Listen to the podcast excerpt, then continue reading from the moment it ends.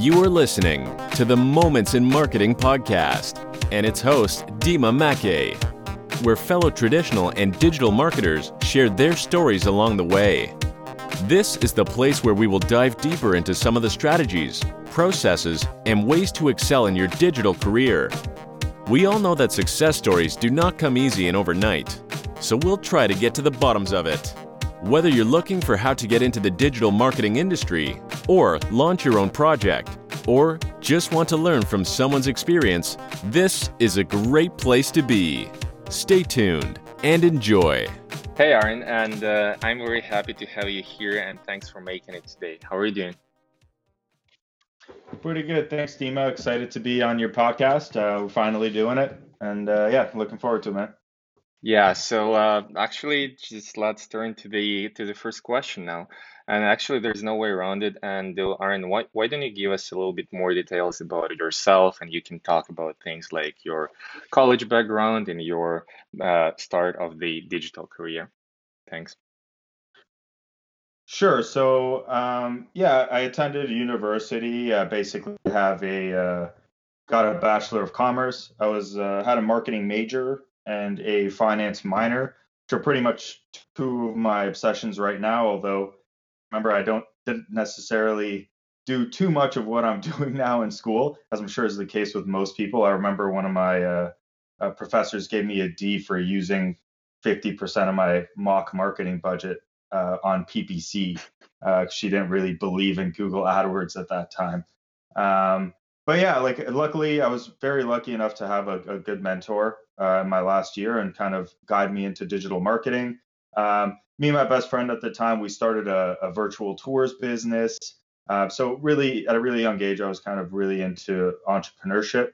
Um, you know, we did we did pretty good with that. We were just basically doing like um, Google Street View, but for real estate agents. Um, and then after, yeah, and then after that, uh, basically, I, I joined uh, Kanetix, uh, which is a um, insurance comparison website. Uh, it's a financial technology company, a fintech company. And from there, I got fished out to Omnicom Media Group to start their SEO team. That was about in 2015. And uh, yeah, that's, that's just kind of how I got into digital marketing. Like back in university, I didn't necessarily want a real job. So I was always, uh, I think I remember looking up like how to make money online, and I stumbled across a little forum called uh, Black Hat World, and uh, great, yeah. resor- great resource. It was, it was honestly amazing, and there was someone's post called, um, I can't remember, but it was something about along the lines of like local niche SEO, uh, basically just a way to like win dentists. So I had a uh, I had a site called like westmountdental.com where uh, you know, I put it up. I fired up um, a bunch of uh, XRumer links and uh, a site called Linkvana, which I'm sure we'll get into later. Basically, black hat spam. Um, started ranking for the keyword, calling up dentists, and you know, asking them if they wanted uh, if they wanted traffic and if they wanted to rent out a space on my directory. Um, yeah, that's kind of how I got started. Great. Uh, thanks for such an extended answer. I think you, you briefly touched upon a couple of projects that you, you were doing back in the day, and like talking about the this project that uh, you're you're buying links, I guess, uh, to, to the dentist west website. Did I, did I get you right? Uh, why did you yeah. start it? Like, how did you come up with with an idea? Yeah, so it was literally almost a copy and paste play by play from a post from Black Hat World uh, you know, they were doing it for niches in the states. Like I think it was somewhere in like Connecticut uh, or Ohio, or Ohio, if I'm not mistaken. Um, but yeah, uh, that was literally it. So it was a local play. Uh, so I picked a few neighborhoods in Montreal. Westmount was a, a very like prominent neighborhood in Montreal, so that was one that uh, that I knew there would be a lot of uh, a lot of rich dentists and a lot of like a lot of high profile clientele. Um, and yeah, it was it was fairly easy to rank for. I, I had like something like either Westmount Dental or Westmount Dentist. Uh, it wasn't a dot com, but um, yeah. And then um, there was uh, on Black Hat World again, like again within the play-by-play, they had a few of these uh, um, link services. So Linkvana was was probably the best one that I used, which was pretty much a subscription, and they would use like you know niche edits and comment spam and all sorts of things like that. And they it was pretty much just like a um, one stop shop for all your link needs. Uh, it was amazing, and it worked until it didn't, pretty much. Yeah, till the Google uh, came out with a new update. I actually uh, always uh, mixing that up. Was it Penguin or Panda update which affected links? Uh, it was Penguin. Yeah, yeah, Penguin, right. Uh, all yeah, right. Panda so, was the on-page one. So you got some uh, experience like playing around with the uh, with the site, buying links, and kind of trying to understand like how the search engine works. And I, I think that's that's a great start to uh, to learn something. It's just through practicing it. Uh, I've heard mm-hmm. it like many times, even uh, you said it to to, to me uh, but at Omnicom. But yeah, again, just uh, talking, going a little bit back again to the history. So obviously, it's not about only about SEO and uh, uh, it like all digital marketing industry looked a little bit different back back then. For instance, I only finished school at uh, 2009, and uh, you started like 2011. So, how did like uh, did you run any PPC ads, or was it only SEO? Like, how did you go about like expanding your horizons and um, you know thinking about it as a whole uh, discipline? Yeah, absolutely. So back then, it was definitely it was quite different. So there was still SEO purists in a way that like only were focusing on white hat. Even then, Google was still penalizing websites and taking it down, but it, there wasn't Matt Cutts didn't wasn't as prominent. Like he did, hadn't moved to his uh, his roles like head of web spam um, at Google yet, right? So there wasn't as much policing going on. Uh, with that said, he you know there was a little bit of a crusade that came between the years of like 2012 to 2015 especially. Um, and yeah back then it it was mostly just about gaming the system that and that's pretty much it right? So you know seos there was a little bit of a stigma around being an seo i remember um, because you know we were just kind of seen as the rest of the marketing industry as like not really providing much value in gaming Google's algorithm.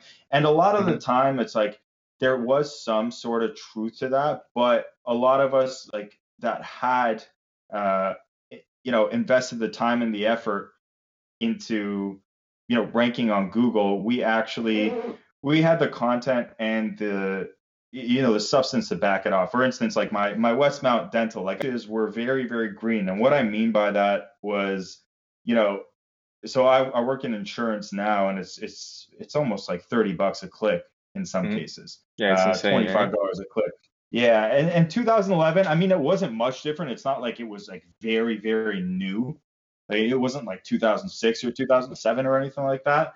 But at the same time, CPCs were a lot lower right? So there was a lot more niches that were a lot less competitive, right? Because these things are an auction basically. So uh, the more the more businesses that are on it, the higher the price per click is going to be, right? Mm-hmm. Because they're all bidding against each other. Again, in an auction-based system, you know, and the market tends to normalize, and um, you know, CPC will will you know kind of balance itself. So yeah, I mean, it was it was a lot. Uh, it was, I guess, a lot easier and less competitive uh, f- for a lot of things, and the information was a lot more um, widely available. I would say a, a lot more like secrets weren't as closely guarded as they are today. Are you saying like you, you found like the relevant information or like secret sauces like more often than than it is now with all the vastness yeah. of information I mean, nowadays especially with seo yeah exactly so like you know people would like much more openly share um, things that seem to work, right? Um, it, because again, like a lot of things worked, right? It was actually a lot easier to to I guess game the Google algorithm uh, back in the day. And do you think now it's like more uh, commoditized, like it's a uh, like a service if somebody learns new trick or like you know some sort of like how to trick the algorithm still, which is almost impossible now, but still doable, I guess. Do, do, do you think they just want to monetizing that information, like selling it as courses or like playbooks or webinars, whatever it is? Yeah, I feel like I mean, if, if I'm not sure of any uh, secret sauces that are available right at this current moment, Yeah, but yeah. I feel like if anyone has one, you know, they would abuse it themselves until it, it's, you know, they see diminishing returns on it, and once they see that, they would sell it as a course and you know, um, monetize it more and more. Um, so I, you know, I just, I just, I don't necessarily believe there's any. Uh, any secrets left out there to to uncover. Um, most of the time, it's just it's just good marketing. Yeah, uh, I agree with you on that one. And uh, again, like, how did you learn about the, you know, ins and outs? Like, so link building is one, like content is second one. How how how did you learn about search engines and how do they work? Were there any spe specific courses you you were watching back in the day, or you know, c- to get that comprehensive idea of how to operate in this environment? Yeah, so I would say the first thing that opened my eyes to it was uh, my professor in my last year of university. So um, he was amazing. We called him Mr. T. Um, and he was actually someone that um, he built the first meta search engine. Uh, Oh, really? Mamma, yeah, Mamma.com. Uh, Mark Cuban's SEC scandal uh, is actually from that uh, that whole fiasco. Apparently, he dumped like he dumped a bunch of shares on insider information. But yeah, so that was my professor's uh, professor's website, and that meta meta search engine just literally just means it's a it's an amalgamation of other search engines. And this is the days before Google, right? So you had like uh, Babelfish and Alta Vista and all that stuff, right? So um, Lycos, like there was there was a bunch of things out there. Um, yeah, so this is all all before the the days of Google, and Mamma.com was uh, was one of these search engines. And I remember him, you know, kind of pulling up in his nice car and just kind of, you know, thinking that like, wow, like who's this guy? What does he do? And he was our digital marketing professor, and he really just kind of opened my eyes to the to the world. And he was a SEO consultant at the time. Um, he was helping like brands with their like online reputation management, and even back then, which was which is a uh, uh, you know uh, almost like a new concept. hmm Um, but yeah, he was he was always like touting white hat tactics. Even back then, he introduced me to SEM Rush, and I kind of looked up to him. And I remember, you know, asking about about my some of my websites at the time, especially my actual legitimate business, which was Lifespan Virtual Tours, which I started with my best friend. And uh, you know, he really kind of sat me down mentored me through, um, you know, really taught me the ropes of everything. Um, and then basically after I graduated, I took a Udacity course because uh, I wanted to get into to programming a little bit more.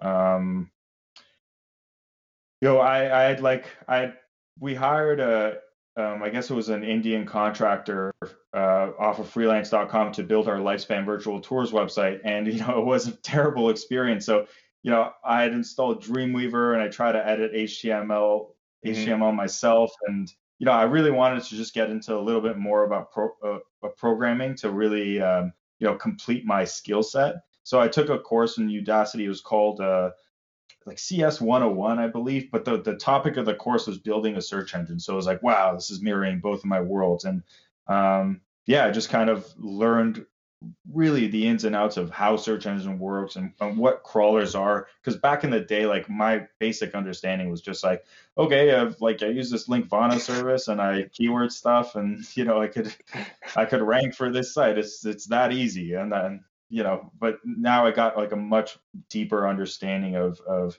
you know what a web crawler is and how it works and how indexes work and how um, you know really how how how it all works.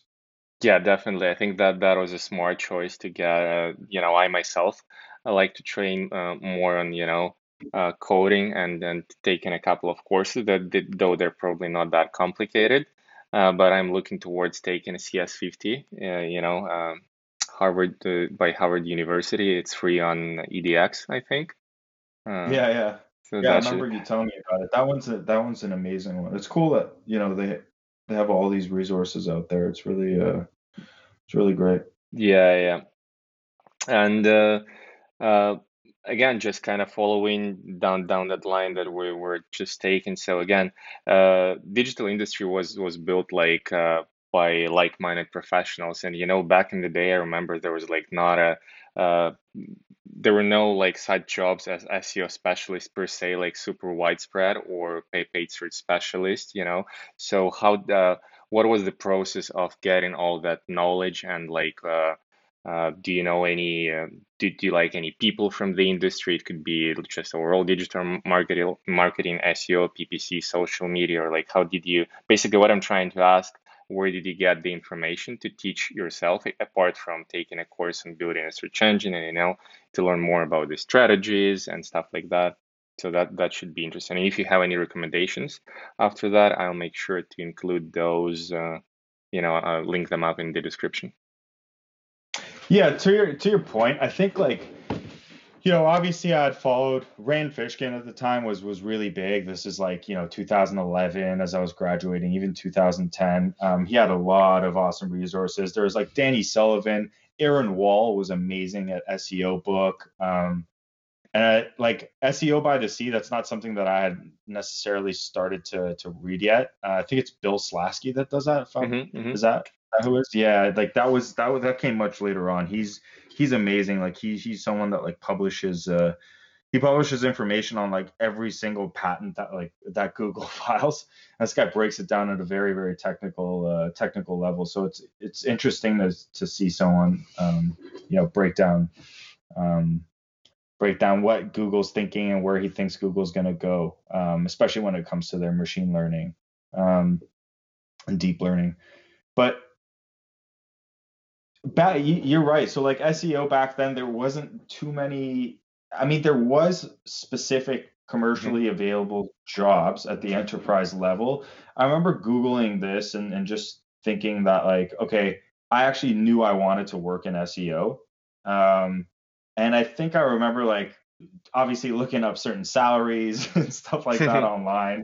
and then just just quickly realizing that like, you know, like if if my business if my like quote unquote businesses or SEO project at, at those times didn't get penalized, um, you know, eh, the salaries wouldn't really wouldn't have really compared at that at that time. But I remember looking at this one job. Um, someone was like a global director of Disney or something like that, and I'm really thinking of like, okay, wow, that is a, a for SEO, and thinking mm-hmm. really like that is something to like strive for. Like that would be awesome. It'd be cool, so cool to like work with big brains like that doing SEO. And so I kind of started my um I kind of started to apply for a bunch of different things. But as, as far as like as far as SEO uh, and learning SEO specifically, and digital marketing in general, I mean, you could read a bunch of books uh, and you can you can go on a bunch of different websites, but the best way to learn is by literally having a project of your own. If you've ever wanted to start a Shopify store or, you know, try the business out of the box models like drop shipping or anything like that, um, you know, give it a go. Like your first thing you should never really think of it like it's it's it's actually going to be successful. And if you do end up making some sales and making money then then great. But the best way to learn is is by doing. And that's what especially with SEO because you're operating in a black box right? You have no idea. I don't really you know yeah it doesn't matter what level you are like you inherently have no idea if what you're doing is going to really work right? So um like you have a good feeling and you have empirical data to to suggest it, but sometimes I mean it just doesn't, and you have to reevaluate your circumstances, right? Um, but because it's a black box, like doing is what actually gives you the confidence to be able to make decisions in a black box, right? Doing an experience because if you're if you're just coming out of it by reading some blog posts and reading books, like you know it, that can only get you so far, right? But mm-hmm. really, to have the confidence to make decisions and pivot within that black box is um, is really where uh, the magic is, right? So you, yeah, it's the best way that I would recommend is like obviously you can use Moz as a resource or Danny Sullivan or you know Bill Slawski and all the the SEO experts out there, and you know Matt Diggity, of course, which is someone that you introduced me to, Charles Floaty, like they're those are all amazing SEO gurus out there. But um, at the end of the day, you just want to uh, you want to just do and experiment yourself because that's what's going to give you the confidence to to actually make some moves. Yeah, definitely. And as the saying goes, practice makes perfect. And I totally agree completely. But for me, the start was like I was reading a lot and then slowly but surely, you know, picking up on some, you know, little small project that I was doing. And definitely it gives you even like, you know, buying a domain name, hosting, you know, uh, connecting it together, installing WordPress site, uh, all those small things, and you know, kind of producing your first piece of content definitely it's better than reading like a book about like how to how to do it and uh, will um, uh, will live with you much longer and you you can learn from it and you know implement in your future projects or make it even better. But anyways uh, exactly especially if you're young like these are all like like hard skills in the new age right? So you want to be able to you know know what you're talking about when you know setting up a domain or hosting a website. I mean, these are all things that like will always um, at least for the next 10, 15 years be like invaluable skills to to really have and understand. Um, yeah.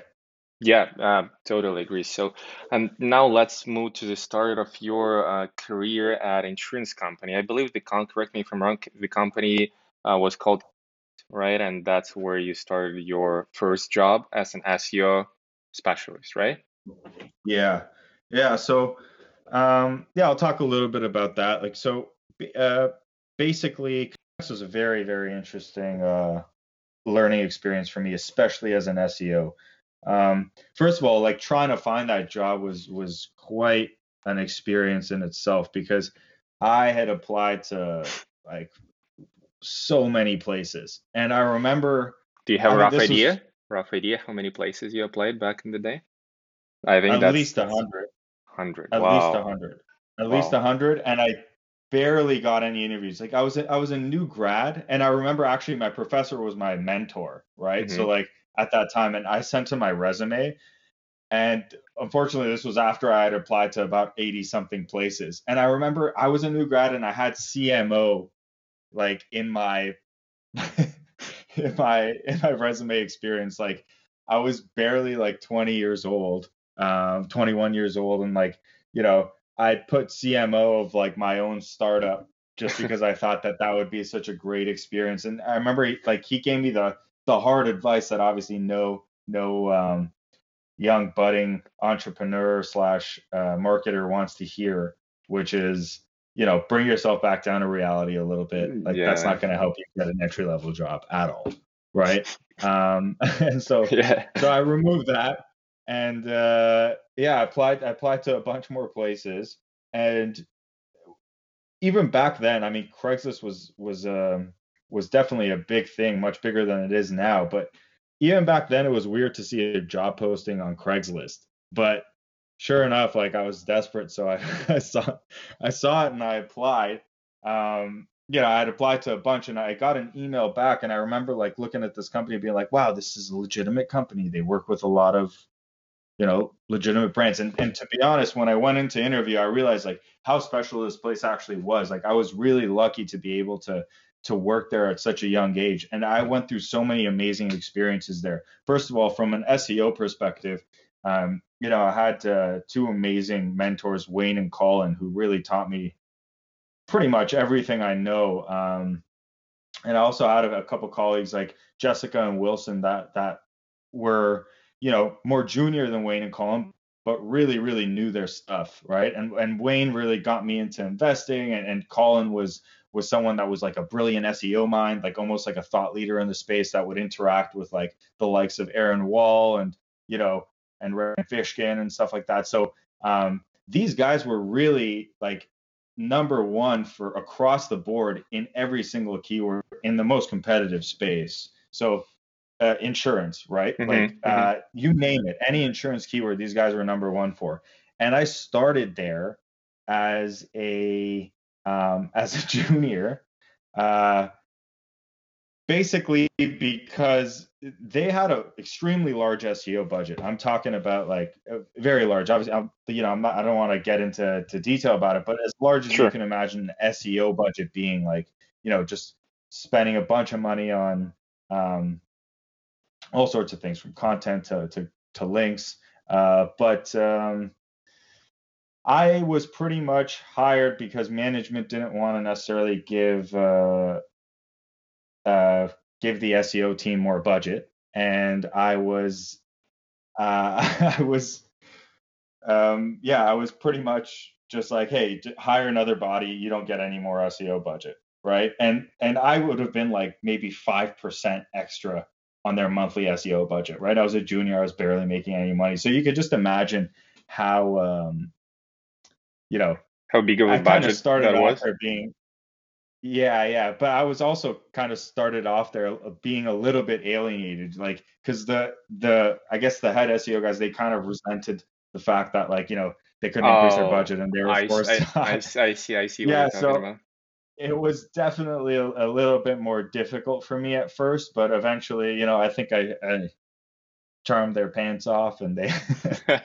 and they kind of came around. Uh, they came around to me. Um, but yeah, that that was where I learned like my you know all my Excel skills. Um, you know s- some of the programming that I that I've been doing now, uh, mostly just not programming, but like HTML and CSS. Like that was really where I picked it up. Um, and then uh, yeah, uh, one of the more interesting things that I was doing there was was reaching out for links. Um, you know, pretending to be journalism a journalism student. So it was it was you know it was it was a really really interesting time, and I think yeah, that's I a think, creative uh, way to, to to get a link to to pretend that you're a journalist. yeah, yeah, I, I, actually got caught quite a uh, I got caught like a few notable times where someone actually just like realized that I was a an SEO. Like, oh, you're asking for a link, eh? You don't think I know what you're talking about? like for the Google algorithm. Like I was like, oh. And that was and that was back then. Actually. Exactly. Exactly. Very. Uh, and yeah, it was like 2013. But anyways, one of the most important experiences that I had there was they actually went through a Google penalty, right? So, and this was. Um, was it connected I mean, it was, to, to, was, to link building? Is that what you think? It or... was. Yeah, it was. It was a it was a manual action um, and you know they've they've since recovered and things mm-hmm. like that. So I mean, this is old news. Um, but uh, yeah, they they went through a they went through a manual penalty, and um, we it was a nightmare. It was actually it was tough. So I got to see the real world uh, repercussions of you know how much traffic did really, you lose? Sorry. How much traffic did you lose? Uh, like the nightmare scenario, like 80, 90%. Wow. That's for it insurance. Was, it for was insur- all gone. Yeah. For insurance business, like, that's pretty bad. Well, you can just imagine because these guys were big, right? So they had quite a bit of um, they had quite a bit of uh, brain traffic as well. And in the days of the Matt Cutts, I mean, they were brutal. They were brutal. They would literally de-index you completely. Like I, am talking like you couldn't even find the company when you Google their brand name. That's how mm-hmm. bad it was. Wow. Right. So they were just kind of um, yeah, they kind of disappeared off the map. Um, and yeah, so it went through like multiple uh, reconsideration or re-inclusion requests. Um, it was a really it was a really you know degrading brutal experience from google. Um, and it was basically their way of of you know penalizing webmasters for manipulating their um, their algorithm. You pretty much just had to put your hands up and say yes i admit it. I have been you know um, i've been manipulating your algorithm here are all the links that uh, that i built and that i paid for that were against your guidelines and uh, please let me back in. And then they would come up and be like, oh, you still haven't done enough. Here's a few more that we found. Please, you know, take them down. And he just went through this, just went through this process over and over again until, um, until they finally let you back, and and you never were really, um, you never came back to where you used to be, right? Um, it's kind of how these things work. So, yeah. But you, I mean, but you still were, uh, you, you still were uh, able to, you know, uh, get back some sort of traffic, or or no? Yeah, absolutely. So like luckily enough and this is uh, this is also an, another amazing experience that I had just working at Kanetix and I was super lucky to do this, but just seeing the growing pains of a startup and and them acquiring uh, other companies. So luckily they made actually a few uh, um, notable and very smart acquisitions that actually ended up paying off for them uh, really well. And and you know our SEO team uh, expertly pivoted um, strategies and were was able to to you know salvage a lot of uh, a lot of the traffic that was lost by you know um, propping up another brand or luckily enough the brand was doing the other brand was doing pretty pretty well itself. So uh, you know it, it wasn't too detrimental to the overall business i would say. No it was but um, yeah, for that specific site, they they were pretty much um, they're pretty much gone. I mean that uh, I guess that's the worst uh, nightmare of any SEO, or it doesn't even matter like any digital marketer who works on any site, and uh, then to see a manual action from Google, that's probably the the worst. And hopefully you're not gonna see one ever again. And yeah, I myself, for instance, never saw it, and hopefully too. won't be penalized or any of the sites I'm working on won't be penalized. But yeah, that, that from an experience perspective, that's uh you know that's pretty unique experience that you that you you've got there and the action mm-hmm. that you guys needed to take to make sure you know you kind of get back and revive some business numbers and traffic. Yeah, it's uh, Anywho, yeah. it feels like X gave you a lot of uh, uh, you know work related experiences you learned a lot obviously excel tricks coding and even like going through the manual action penalty so um, after that uh, i believe you joined the omnicom media group which is the one of the biggest media agencies agencies in the world. And uh, just uh, why did you decide to move? What was your core responsibilities in omnicom? And uh, I, I, I think you've got a more senior role when you join Omnicom. So how do you feel like working uh, again uh, like in-house versus agency side? Like if you can talk about th- those things would be awesome yeah for sure. So um, while i was at Kanetix, i had already you know again i was i was very very entrepreneurial. Um, it was kind of always this way. And like i just while i was at Kanetix i started to um, you know take on some of my own side clients. Um, and I I I like being exposed to different industries, right? I, I, really like being exposed to to different businesses, and I eventually knew that I would want to you know start my own business, uh, not necessarily in an agency space because you know like well we can get into this, but I don't necessarily believe uh, in selling my time and scaling that up. Um, you know, there's all sorts of different uh, different things I could say about that. But anyways, uh, I just knew that I want to get exposure to as many as I possibly could to to really just uh, pick something and go for it, right? So um, while I started doing it at the small business level, it just it didn't seem like enough. And I had a couple of friends uh, that I was working with that had joined agencies and that loved the experience of it, right? And um, you know, I got a message in my LinkedIn from uh, one of the managing directors at Omnicom, uh, and mm-hmm. it was a unique opportunity where I got to work with, uh, um, you know, brand like uh, McDonald's at the time and Sport Chek, and really just start the SEO team from scratch. So uh, that's really where I, um, that's really why uh, I went over. I interviewed. I really liked the, really liked the space, and I just thought it was a great opportunity for me to work with, uh, gain exposure to Fortune 500 clients and and see what that's like a little bit.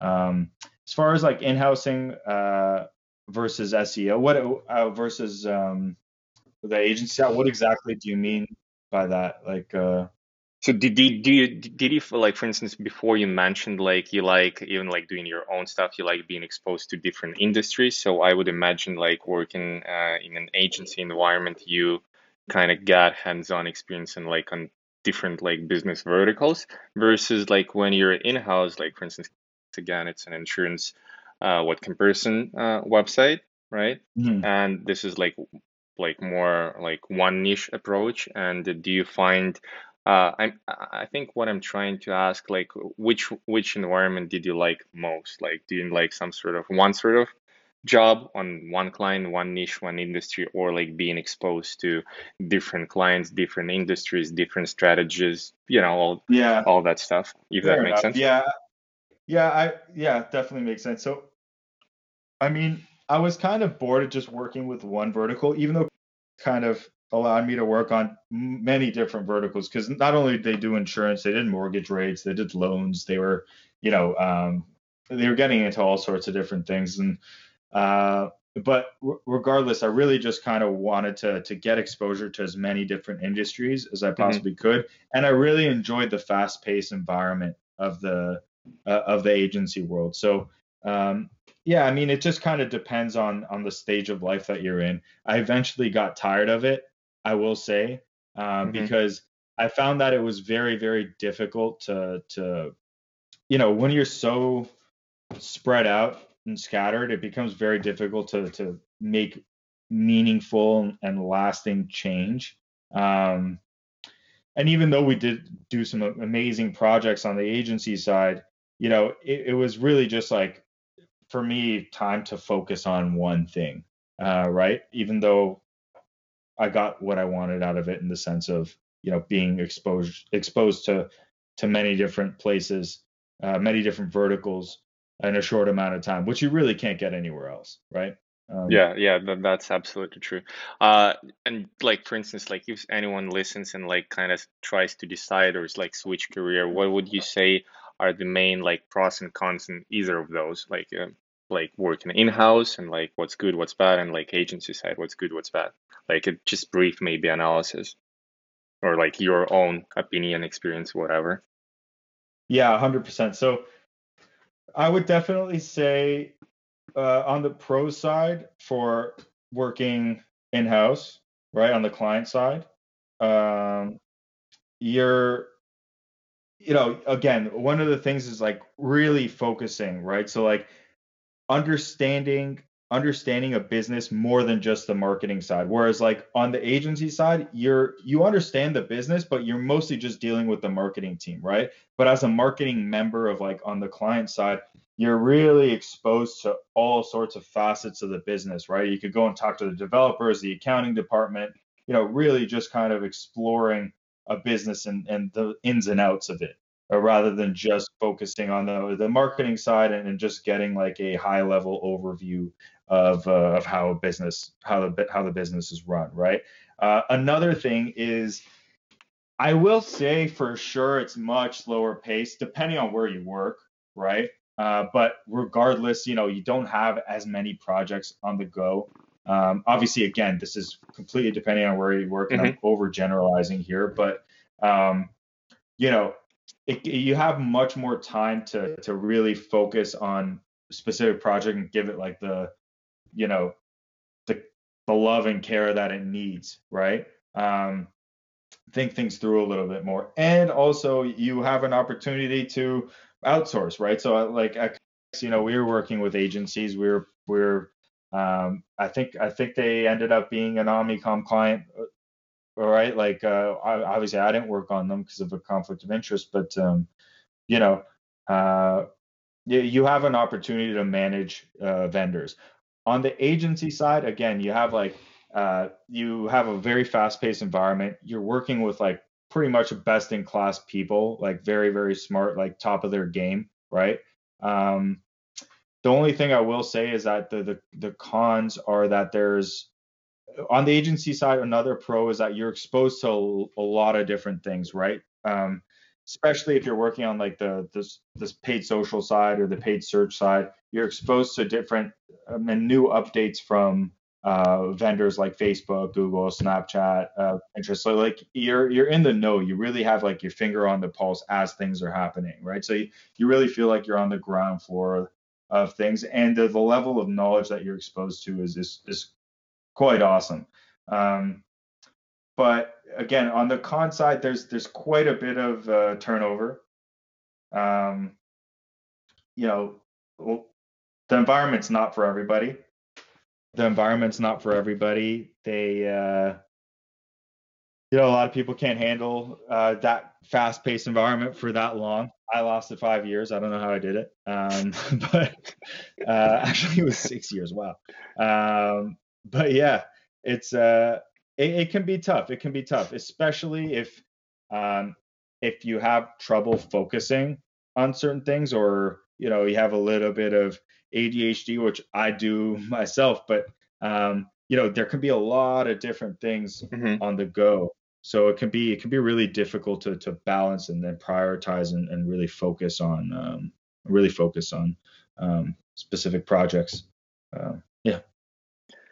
Yeah, I feel yeah that yeah agency side can be pretty hectic, but yeah, uh, also as you said, like being exposed kind of cool. But any anyways, now we're like slowly turning another page of your history and uh, uh, wanted to uh, no no just let's hold on for a second here still and on this page I forgot to ask you about the very crucial skill that you developed during the time. So you joined like the Omnicom, and I believe you're like there were like only two of us, and you managed to build the team of five, uh, I believe. Mm-hmm. And what mm-hmm. was the uh, like going through junior uh, SEO specialist from switching to more like senior role in Omnicom and becoming a director? How did you like? What was the process of like you know selecting people? What were the like? I think the most important thing I want to learn from you is like what were your values and how did you think it in your own head? How do you want to see it? How do you want to you know uh, make it happen from your perspective? Yeah, I think so. I think it's it's really crucial to really pick people that have a passion, um, not necessarily just for SEO specifically, but for mm-hmm. marketing in general, or uh, you know, really want to develop their skill set, right? So one of the things that I saw in you, for instance, was you were really, really excited, and, and you were already kind of learning about the space. Uh, a few of the other people that I interviewed, you know, they it just seemed like it was a job for them. Um, they were asking about you know um, different things that didn't necessarily uh, show to me that they were actually interested in the space. But whereas with you and, and some of the other people that we ended up hiring, um, they really had a passion for it. Like they were already doing, they were already researching it. They were trying things on extracurricular basis, like uh, uh, trying to do their own sites, trying to do their own research. Um, and this is because you know they had that that entrepreneurial drive or uh, that just drive to to learn, right? That thirst for knowledge and that passion. And I think that that really uh, that carries over really well in then that in a work environment, right? Because at the end of the day, like you know, you could be friends with your teammates, but it is really all about the work at the end of the day, right? And mm-hmm. um, if the work suffers, then even though personal relationships will suffer, right? So uh, at the end of the day, you, you want to make sure that you, you're surrounding yourself with people that are passionate for it, um, so that you are sharing uh, knowledge and expertise and uh, you know growing together. Um, you know, I, I find that you know people that uh, hiring people especially ambitious people one of the ways that i i like to operate is you know really kind of letting them shine or having their moments. Um i always found that uh you know pushing people to deliver their best work and showing that off will always have like that good positive reinforcement of um, you know them coming back and even you know teaching you a few things right? I i know that i've learned a lot of things from uh, you and some of the other team team members right that i've even applied to my own business which has been fantastic right but whereas like if i just if i you know hired you just based on the fact that you were maybe you know easier to control or um you know not outshining me or in any way, then you know that's that wasn't really going to be good for my own personal development as well. So my whole philosophy was just like, you know, allow others to grow and, and grow with them, uh, lead by example, and uh, really just you know try to develop a culture of uh, of excellence. Awesome. Yeah, and I think that that that's very true. And a lot of stuff that I learned from you is like being, you know, uh, doing what you do, being passionate, being true to yourself and your teammates, and always like sharing and trying to, you know, lift the team, let's say, you know, sharing all the best you can and like coming up with those ideas. It's really, uh, I think, what defines uh, you as as a person, as a professional, and uh, yeah, just I remember like when when you let me do the course in Seneca College, I remember I was super scared, and I think there's like two possible ways in my head that it, it could have ended. Like you either like let me do it or you know not. And you said I remember like uh, like yesterday, like you go do it. It's just it's gonna be good for yourself, and it's been good for myself, Yeah. and and I think for for everyone at least even for for the team and for Omnicom because it's it's nice addition you know to the team to have like you know even like when doing clients presentations like that that page with bios right hmm so Yeah, uh. Um, yeah thanks for that and yeah now we're gonna turn another page in your history as i promised on last question you actually live in omnicom media group and uh, running your own uh, business which is um, to those of you who don't know can i reveal the url of the site Did- or Yeah, sure. Yeah, so so so it's called mychoice.ca and it's a fintech company, fintech insurance company. So uh yeah, let's let's talk a little bit more about that. How how did that all happen? Mychoice.ca, uh why insurance again? I guess I will I understand you a little bit more now, but again, you can reiterate a couple of points. Any uh, challenges at the beginning, if you can cover this couple of steps.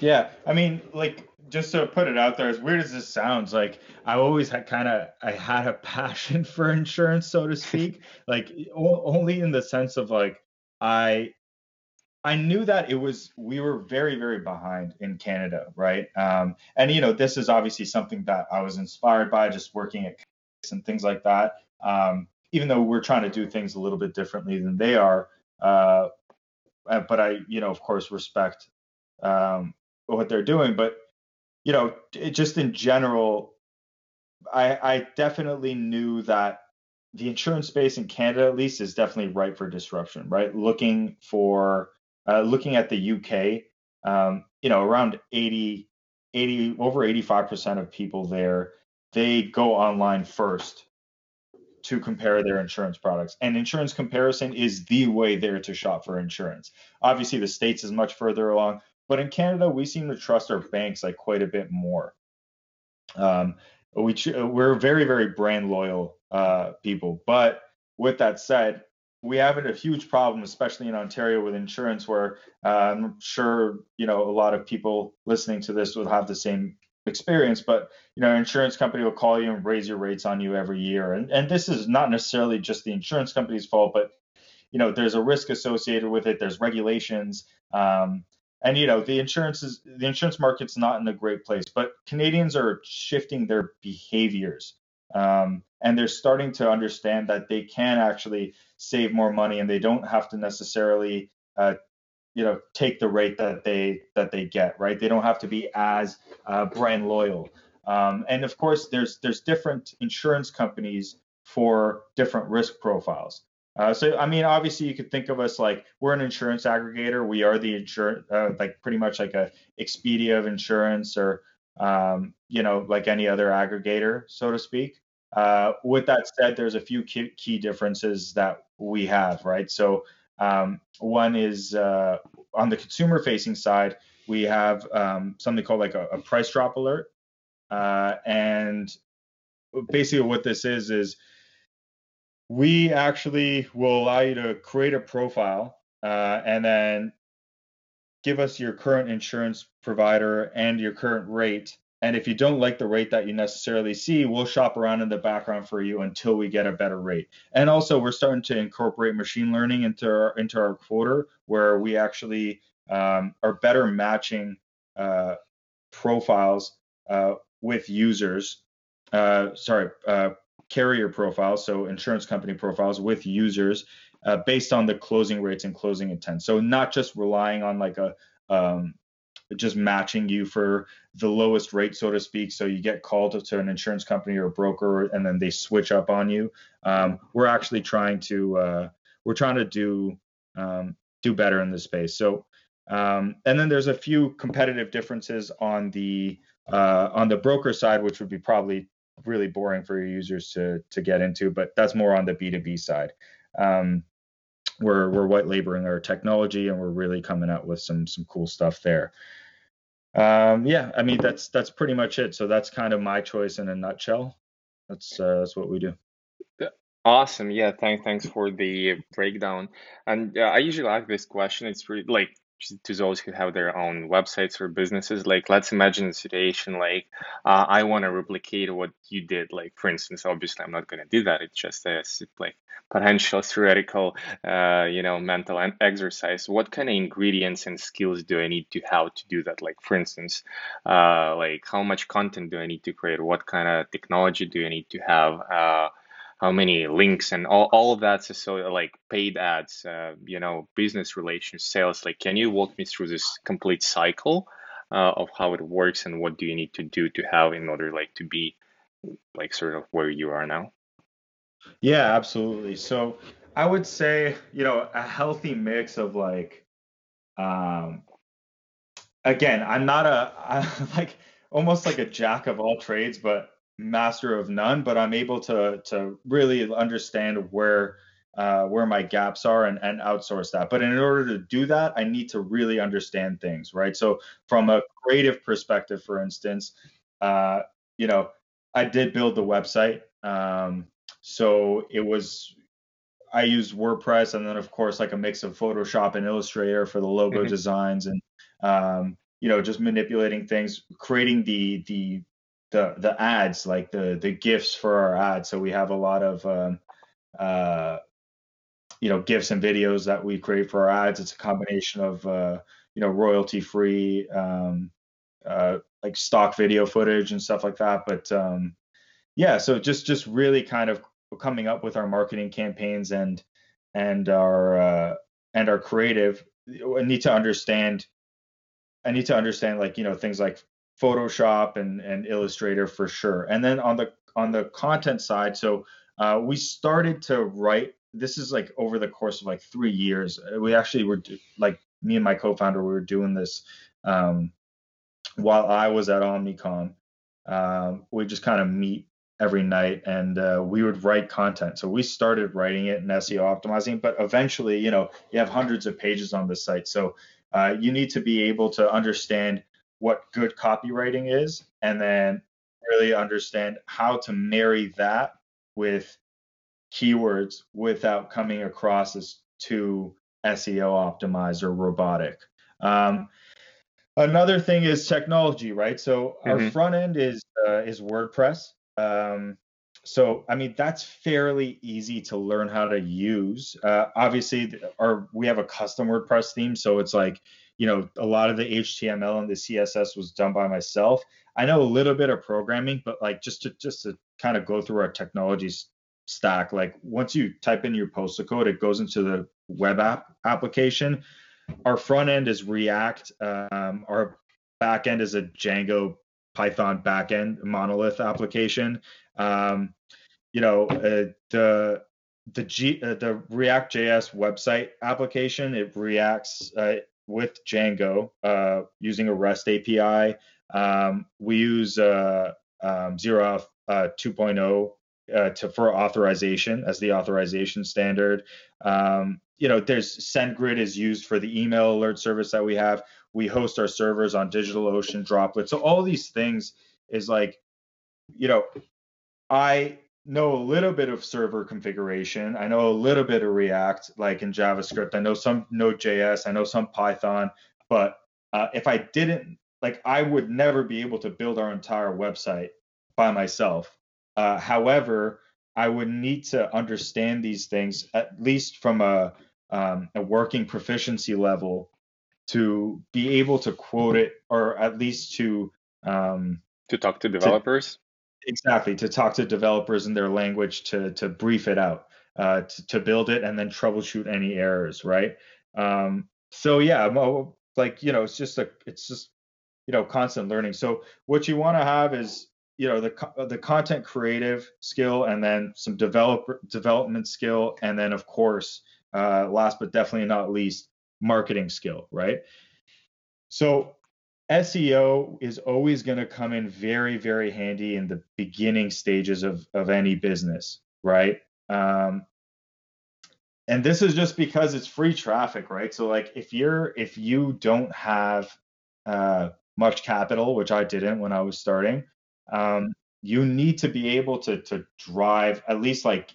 gather some sort of eyeballs to your website in the in the beginning. So SEO and, and content creation and long tail content creation is an amazing way to do that, right? Obviously, I, I wasn't going to rank for car insurance uh, in the beginning. I mean, I still don't, right? But then there's there's like uh, things yeah, like yeah, and actually, you're you're kind of just uh, uh, going ahead of the, the next question I wanted to ask you. So uh, obviously, when you start when you start a site, you need to learn a bunch of stuff, like from Photoshop, from how to host a site, from how to buy it, like build it yourself, logo, you know, tag, all that stuff. That that's mm-hmm. all. Mm-hmm.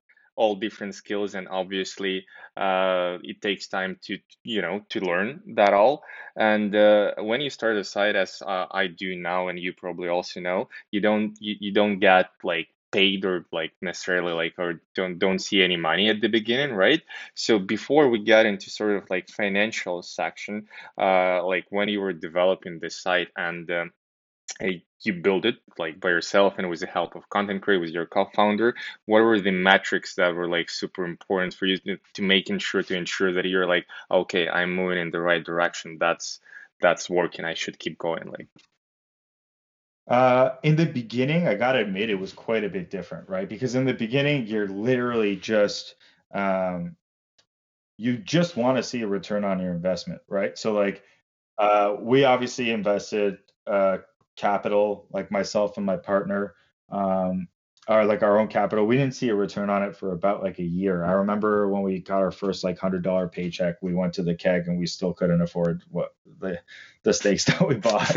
uh, but uh, basically, in the beginning, what we're really just measuring is uh, customer acquisition cost, really. Um, and again, it's it's very elementary at that point, and you're still just experimenting. So um, you're you're really just trying to strive for any sort of return on your investment, right? Um, so as you're starting with with marketing, you know, it's things like uh, you know what kind of link placements you're having per month or um, you know how much traffic what traffic growth you're having in google analytics from your different sources uh, what your click-through rate is on facebook for instance on your advertising um, the, the you know the return on ad spend specifically um, but like as you mature and evolve, you're starting to track things like revenue growth rate. I mean, this what we track right now is again mm-hmm. revenue growth rate. So revenue, of course, being the lifeblood of the business. Uh, we keep ourselves accountable to have a positive revenue growth rate on a quarterly basis. Customer acquisition cost, probably the most important thing. Um, you know, guiding it guides improvements on your marketing and sales processes. Obviously, um, you know, you want to make sure that you're acquiring customers uh, at a profitable cost. Uh, burn rate is a huge one. Uh, this is pretty much to ensure that we have enough cash to keep going and to improve our prefer- performance. Lifetime value, so understanding how much we could spend on marketing, sales, and overhead and still turn a profit. And then, of course, one of the more important things is user experience metrics, right? So, like, once people land on our site, what's the conversion rate from click to quote? Uh, what is the page speed of our site? Um, that's like a good user experience metric as well, because um, we know that you know that that's you know helps people stay on your site and to sure. interact with your site. So uh, the time on site uh, from different metrics, the bounce rate, um, you know, it's just ensuring that any changes that we push to our website and our technology is well received by our users. Uh, so those are a few few metrics that we're tracking today.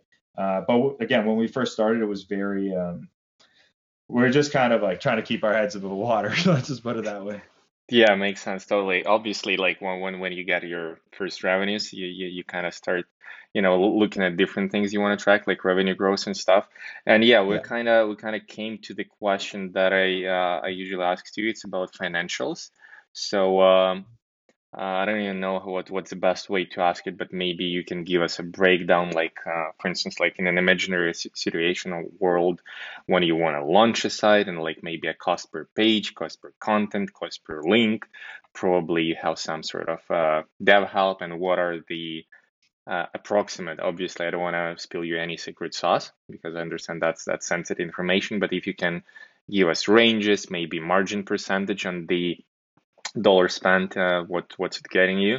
Maybe you know better how to properly structure it. Uh, I'll just give you an idea, and you can talk off uh, anything you're comfortable with from that standpoint. Yeah. I mean, I'll be I'll be I'll be as open uh, and transparent as I possibly can be. Um, like, so I mean, just f- from a content perspective, um, you know, we really want to aim towards like, you know, having like a thousand to fifteen hundred words like per page, right? And and really making sure that that's like quality content and it's well researched. So if you look at our city pages, for instance, like you, you'll see like you know driving to, uh, driving tips for the specific city, uh, dangerous intersections. So like really things that there's no way you could possibly know unless you actually went in and researched these things, right? So like you know what, yeah, you, you're not going to just kind of uh, generically write dangerous intersections sections in Woodbridge, for instance, um, or even have Yeah. statistics on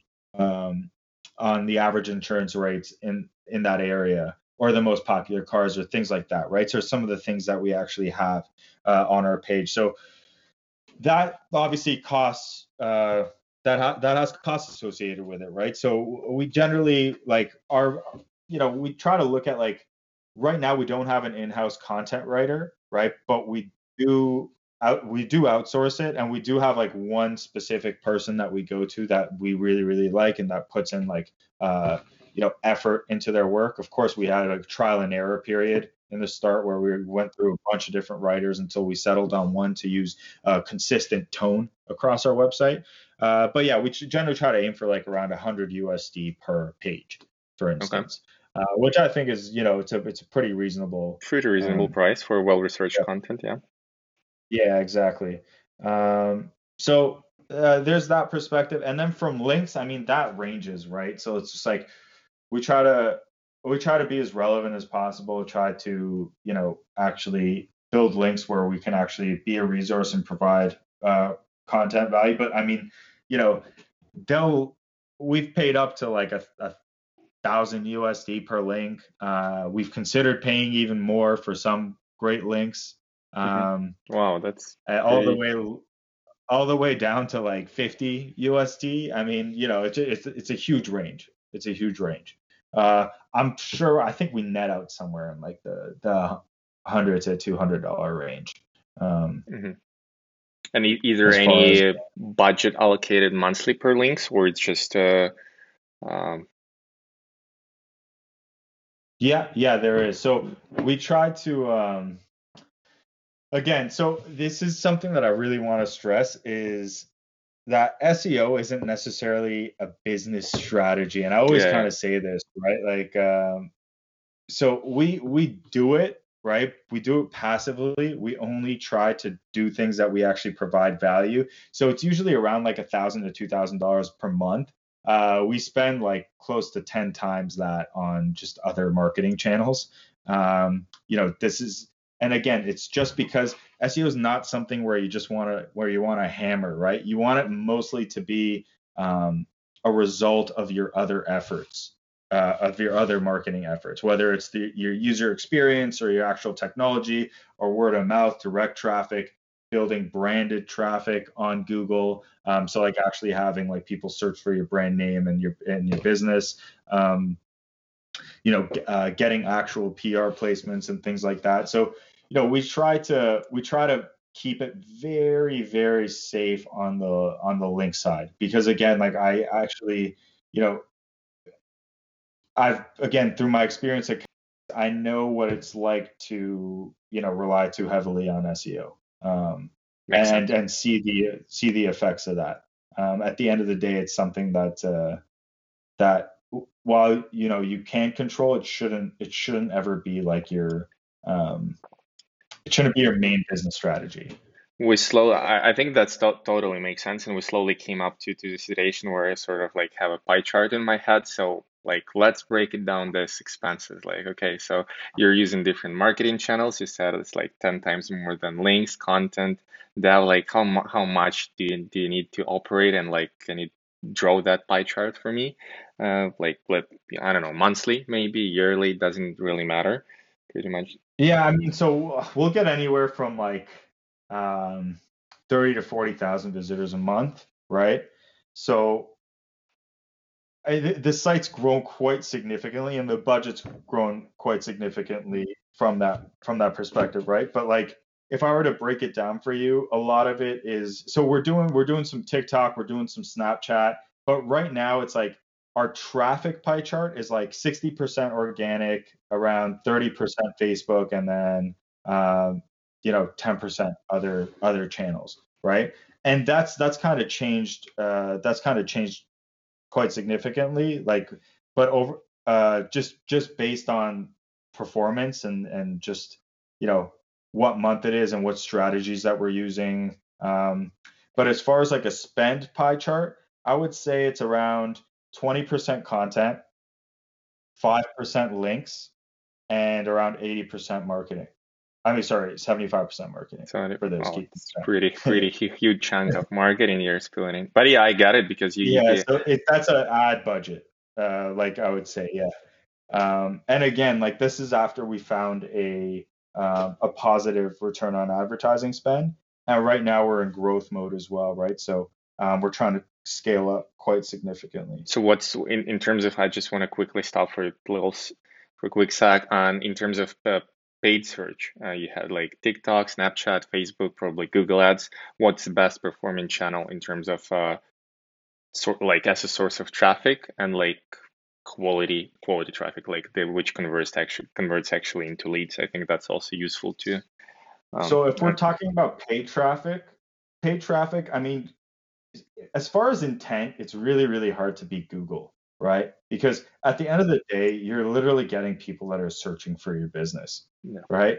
So it's really, really hard to beat that um, where you're talking about like interruption marketing, right? Because like, because Google, you're actually like searching for it, right? So there's an intent there. Everything else, um, there's you're kind of being interrupted from your daily flow or activity, right? So like I mean, we we've seen amazing performance on even things like Reddit, where we've done like per, like, and this is just like things that most people wouldn't think about, but like a really well, uh, really well worded uh, Reddit ad, especially if you understand the subreddits that you're targeting, it goes goes a really long way. With that said, I will say Facebook is like heroin for small businesses, right? It, it really is. Like they're they've done a you know whether you know you have your quips and qualms about the company itself, but uh, it, it's undeniable that what they've been able to achieve on the advertising side. Uh, their algorithms are, are really, really good at narrowing in on finding people that are looking for exactly your product and service uh, at the appropriate time that they're looking for it. And you know, you, you hear this quite often, like, "Oh, Facebook's so creepy. I swear to God, they're listening to my you mm-hmm. know? Yeah sure sure they're listening to me talk. But uh they're they, they're really uh it's it's it's really good. Like the the actual um stickiness of the traffic uh and the the um the likely the likelihood of them actually taking an action on your on your site. Now facebook is is really advanced compared to to other um other sources of traffic like Snapchat, like TikTok, where they're more like really they're really good at awareness based stuff. Um, and it's really good at getting cheap traffic. Whereas Facebook, it's not as cheap anymore because again, it's like an auction auction based system, um, right? So obviously, uh, the more advertisers there yeah. are, the more expensive. The, the get, bigger right? the CPCs. Like yeah, I mean TikTok, you can get like two, three cents CPCs if you really wanted to, but is the traffic going to be as as engaged? not necessarily. Um, but Facebook, again, their algorithms are so good that you can really pixel your end goal on your site and then let the let the algorithm do the work for you, right? And and I mean this is you know a huge trend in in marketing in general where we're seeing the democratization of of marketing skill. Um, really. Yeah. Uh, totally. So it's pretty crazy. Bit, bit scary even like so the algorithms are getting better and better at, at you know uh, automating the advertising space. But anyways, that's a different story. Uh, the last but not least, I wanted to ask you. Oh, sorry, I I I, I forgot. We didn't, I think you didn't disclose the growth rates and, and like approximate like what's the what what kind of revenues can look like if you're like ranking in top ten with a fintech startup. Yeah, so we um we're we're going through a bit of growing pains. I mean, we're actually doing much better than we were of March March of last year. That's for sure. With that said, like we got super lucky. The Google algorithm really really treated us well. Um, in uh, in May and April of last year, uh, you know, we really started to to grow. Where we kind of like peaked out around December and suffered a little bit of a drop. Um, but again, still in a much better position year over year. Uh, yeah, I mean, the in the insurance space, it can be really, really lucrative, right? So um, you're looking at, uh, you know, mid five figure, uh, you know, mid five figure payouts to almost six figure payouts per month, right? Um, wow, that's uh, yeah, pretty lucrative. Yeah, as you said it. yeah, de- definitely, definitely. Um, and I mean, again, like it just it really really like i mentioned like some of those metrics to track are like the user acquisition cost right? So like while we while we might be doing pretty well in terms of like a volume thing it's like we're in we're in growth mode so we're really really reinvesting as much as we can back into the business.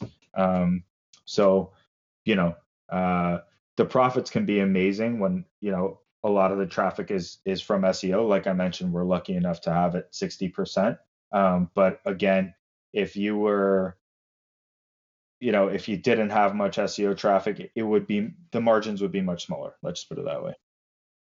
Got it. Thanks. And yeah and now finally we're uh, we're getting to almost last question. And uh, basically i wanted to ask you but you pretty much already answered this question. I want to ask you who's helping you with this project or is it a one-man show? But you already mentioned that you have a partner and I was just curious, what what are your plans to, you know, are you planning to expand, to build like team internally, maybe even like when this whole COVID nineteen uh, pandemic situation kind of wears off, like get in an office, or like you're leaning towards more like uh, modern ways, uh, modern ways of running business, like outsourcing, you know, building like virtual teams, virtual assistants, and stuff like that. What's what's your thoughts on that? Yeah, I would say it's a it's a mix of both, right? So um, just in terms of like the the team right now, so it's the core team is myself and uh, my co-founder, who really is is just like I really couldn't have done any of it without, to be honest. Um, I always feel like I'm like inherently lazy, and I I always need to like inspire, get someone else along for the ride with me, so that I have someone mm-hmm. to be accountable towards. Um, and then, so we have a project manager, uh, and this is because there's so many things on the go, and I'll kind of get into it later when I talk about our roadmap. Uh, we had a business development manager, um, but we actually let him go like not too long ago. This is just because we found that like you know us as the founders, we really need to be the face of the business, especially when we're dealing with like vendors and things like that. It's not really something that you should be outsourcing in the beginning because we found it much much more effective when we're able to tell our stories ourselves and in person. Um, and then uh, the project manager obviously coordinates with the developer so we have a, a, a front end guy a front end developer and a, and a back end developer. Um, and uh, that's that's pretty much it. And then ev- everything else we we outsource right? So it's like um, the content uh, content writing um, some marketing help. Uh, I've been looking into uh, you know virtual assistants and things like that. Um, yeah, like I really, really want to to start to to scale up the team uh, mm-hmm. as I, I as I go into like the really expanding the business and just in terms of you asked about expanding the business. So right now, um, the way that we work is we actually started off as an affiliate, right? And this is how we work in everything, right? So um, and then we develop our own technology and our products once we achieve some level of expertise into marketing the specific vertical, right? Um, so right now we have our auto insurance technology and our auto insurance product in Ontario. Uh, we do have a, but we are you're able to get rates anywhere really on our website. But again, like it's an affiliate if if you're going to Alberta. Um, so we're we're sending leads to one main broker partner that we have. That's an amazing broker partner that has a great rates and fantastic service. Um, and then uh, for mortgages, again, we have an affiliate partnership there, and for personal loans, we have an affiliate partnership uh, affiliate partnership there as well. Uh, just in the the next major product milestones in the next six months, we'll be launching in Alberta and Nova Scotia soon. So what I mean by launching there is we build our own technology um, and actually have our own broker partners and insurance carrier partners in those areas that are servicing the leads and then launching our home insurance product, our home insurance technology. Um, and then another thing is um, one of the advantages that I spoke about is this is a really, really competitive space, right? So um, we, it seems competitive from a, uh, a customer perspective.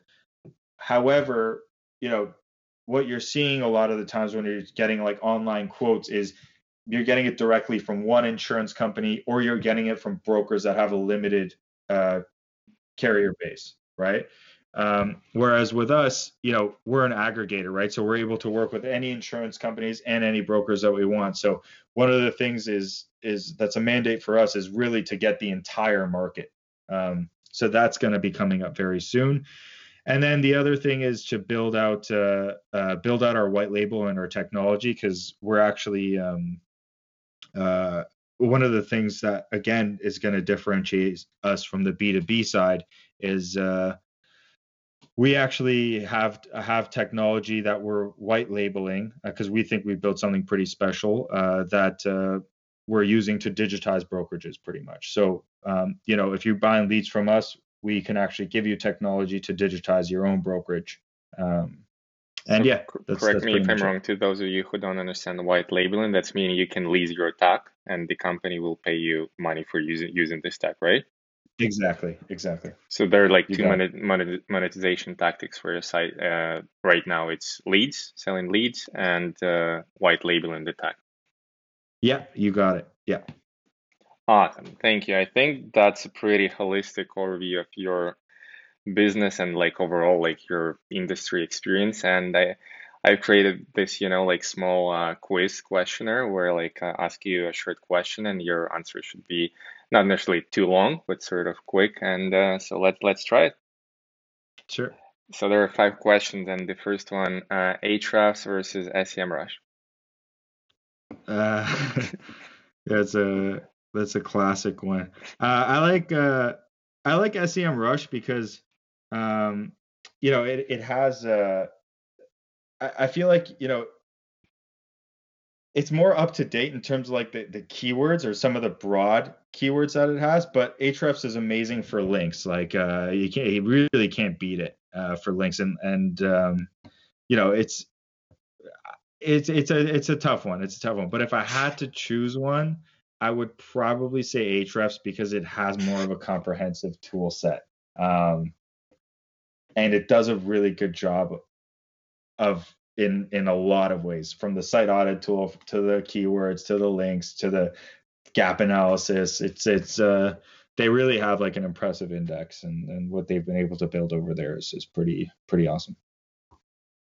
Got it. Uh the second one is outsourcing versus building an internal team. What do you think uh is better? I think building an internal team is always the the way to go long term. Uh, but I think outsourcing has its merits, especially if you're in if you're in growth mode. But eventually, you definitely definitely want to want to be uh, building, training, and inspiring people, and of course, like making them part of the family by, um, you know, offering them, uh, offering them equity. Really, just like making them a part of your business. Um, so yeah, I, I think that you know, outsourcing, amazing in the beginning, uh, longer term, always, always kind of, uh, always build your own team. Got it. Makes sense. Uh, so, uh, paid or organic traffic, what's your take on this? Uh, again, like I said, SEO, terrible, terrible business strategy. Amazing, amazing, uh, you know, way to start getting traffic in the beginning and and and um, starting to try to scale there. But if you're too reliant on SEO, you will be screwed one way or the other eventually down the line. Like no business has held top rankings forever, right? I mean, it's just it's it's really hard to find that. Google's shifting things constantly, and like you don't know what they're gonna do at the end of the day, and and it's it's just like you know, uh, I would say I would lean more towards the paid side because it's much more scalable, uh, especially if you figure out the efficiencies there. And there's always always new uh, new things coming out, right? Like um, yeah, new platforms coming up that you can exploit as a marketer. Yeah, it makes um, sense. Like TikTok, for instance, like a couple of years ago, like nobody knew about. So yeah, I get it. Just TikTok is well. Yeah, two to three cent CPCs. Eventually, they will figure out the their um, you know their algorithms, and you know you can optimize towards conversions much better than you you can right now. Whereas like right right now, I wouldn't say it's quite there yet, but uh, it will be very very soon because they have a vested business interest in doing so. So yeah. Thanks. Uh, the first question. So next, and, and they have the users. I would they they have the amount of users and they have the data to be able to to do the type of um, yeah to, to to do the type of optimization that's required. Anyways, yeah, sorry. True. Yeah, yeah, no worries. So uh, I just wanted to ask you, what's your take on the next big thing in digital marketing space? And you can go like whatever. It doesn't need to be you know, even digital marketing. Like I mean, uh, what the how how how this can be transformed. Like for instance, you can think about some of the uh, cryptocurrency stuff. Like for instance, there's like Brave browser. How can that change? Like, will that be a thing? No. Like, is it any concern to? Yeah. Yeah. You know yeah, so we're going with this. One thing, definitely privacy. Like you touched on Brave Brave browser. So you know, Apple's been doing their own thing with ITP for a while now. Um, you know, Google finally was just like, okay, fine, well, you know, no more cookies. Um, so I mean, this is this is just starting, right? Like this is something that's not going away anytime soon, and uh, you know, people are, uh, yeah, people will demand their privacy, and and this is a train that's not not going away anytime soon. That's for that's for sure. Um, so that's something that you could kind of look forward to on the digital marketing side of things really really interesting like you're like i mentioned you're you're to see the democratization of marketing skill right so that you know ppc specialist at an agency or that like paid social specialist at an agency is you know they're not i don't want to be like too much of a I'm not going to say that they're not going to have a job soon, but let's just put it this way: like not many people realize that these Fortune 500, Fortune 1000 companies is like they have, you know, they have huge huge marketing spends, right? Like Procter and Gamble spends is one of the largest advertisers ever. Volkswagen, huge advertiser, right? But like again, these are like 1,000 companies, right? Um, if you look at like the two million small to medium sized businesses that Facebook has as clients, think about how much that compounds into advertising spend, right? Seven, small, medium sized enterprise actually makes up for like over 70% of Facebook's volume, right? Wow. That's where so most of that's more that's more than 1,000 Fortune 100 companies are making, exactly. right? Exactly. that's exactly it. And and you know, guess what? Small, medium sized enterprise doesn't have the ability themselves or the resources to hire the top marketing experts. But Facebook and Google want to make sure that they spend more money on their platforms. How do they do that? By making it completely idiot proof, right? Like literally, I promise you, you can if you know how to pixel your website, right? properly and tell Facebook and Google what the end goal is that you want to achieve, forget about targeting. Just target anybody just as broad as possible. Facebook and Google are smart enough to optimize towards those within a few days, right? You'll have a just as good of a performance as you would with like the best marketing spend. Like even google's moving in this direction where you know all of all like you know uh, by the way sorry i didn't really touch on this too much but i have quite a bit of experience in the enterprise level on paid search and social. And back in the day you know you had uh, uh you had like a bunch of different ad groups and different campaigns so you could granularly control your your ads but the the best practice now is literally just to to toss a bunch of keywords into one ad group and let let the algorithms do and, the work for you and they're uh, interested the and they're yeah. and they're interested to provide you with the best results because that will mean you'll get more sales and probably you'll spend more money again more. like exactly. and this is like never ending cycle right exactly it is uh, it's in their best interest to make it idiot proof because that's where most of their revenue comes from and that's a trend that you're going to keep seeing. So it's going to be much much easier for the little guy to to compete marketing at the the highest level. Yeah thanks. Yeah. Uh, i think that that's uh, really pretty extensive and substantial answer to, to the ne- next big uh, digital marketing thing question. And some of some of that to be honest i didn't know myself. So thanks for Thanks for sharing like the numbers of like that small businesses outspend top 1000 Fortune 100 companies. Mm-hmm. And yeah, the last question. So, uh, uh, tacos or sandwiches?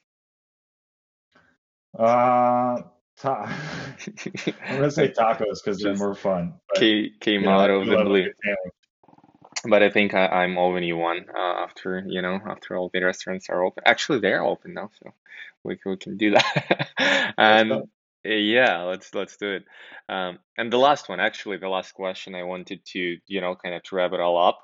So yeah, what's next for Aaron? Are there any any new projects, any new things you want to do, like for fun, for money, for pleasure, whatever it is? And uh, yeah. Yeah, I mean, that's for, for me. Uh, just like I, most of the things that I want to do is like, I just try to have fun with most things that I that I do, right? Even this insurance thing, it started off as my co-founder, who's like my really good friend. We just kind of were, we're having fun with it, right? Um, we we definitely take it seriously, but uh, there's so many things that uh, now that I have a lot more free time and I'm a full-time entrepreneur, so to speak. Uh, you know, I'm I'm making music. I'm trying to build a video game using uh, um, uh, uh, a framework called Unity. Um, one of the more interesting things that I really want to get into, obviously, like the crypto space is exploding, but I think there's a really, really big uh, opportunity to, to, you know, use these real life oracles, as they're called, um, to actually build, um, you know, public risk pools for uh, insurance. Um, and I think that you know it's just a matter of time before we see uh, public risk pools where you know everyday people are the insurance companies and and they could they could uh, um, you know participate participate in the insurance space and become an actual public insurance carrier. And i think that uh, you know things will go into that direction and you know i'd love to be a part of it in whatever small way that i can that i can. Got it Thanks. So uh, I think it's time to wrap it up. And well, it's been a pleasure talking to you today, Aaron, and making it to the episode number three of Moments in Marketing podcast. I appreciate for taking the time to share your working experience and experiences being as entrepreneur. And uh, we talked about it. So there's a small gift that we prepared for people who care to, you know, listen to, to this far. Uh, mm-hmm. And yeah, so basically the rules are pretty simple. If you'd like to enter to, to the draw, uh, just share any experience in digital marketing that that could be the site that you've built or you're planning to build or you're not sure where to start even and uh, if if that's uh, pretty uh, cool and interesting we'll we'll pick you up and you'll have a 30 minute call with Aaron scheduled and that trust me, that will that will be worth like a lot of money, and you can talk about anything. And I, am sure like Aaron will be able to provide you with some sort of an action plan. And also, yeah, I'll give you all the secrets. Yeah, yeah, yeah. Uh, and if you want to share any educational links with me, I'll make sure to link them up. And thanks again and enjoy your day. I really enjoyed this. Yeah, it was fun, man. Thanks. Thanks again. Have a good one. Thanks. Bye.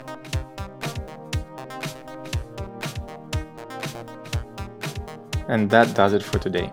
Hope you liked an episode, and if you have any additional questions for me or our guest, please do not hesitate to reach out.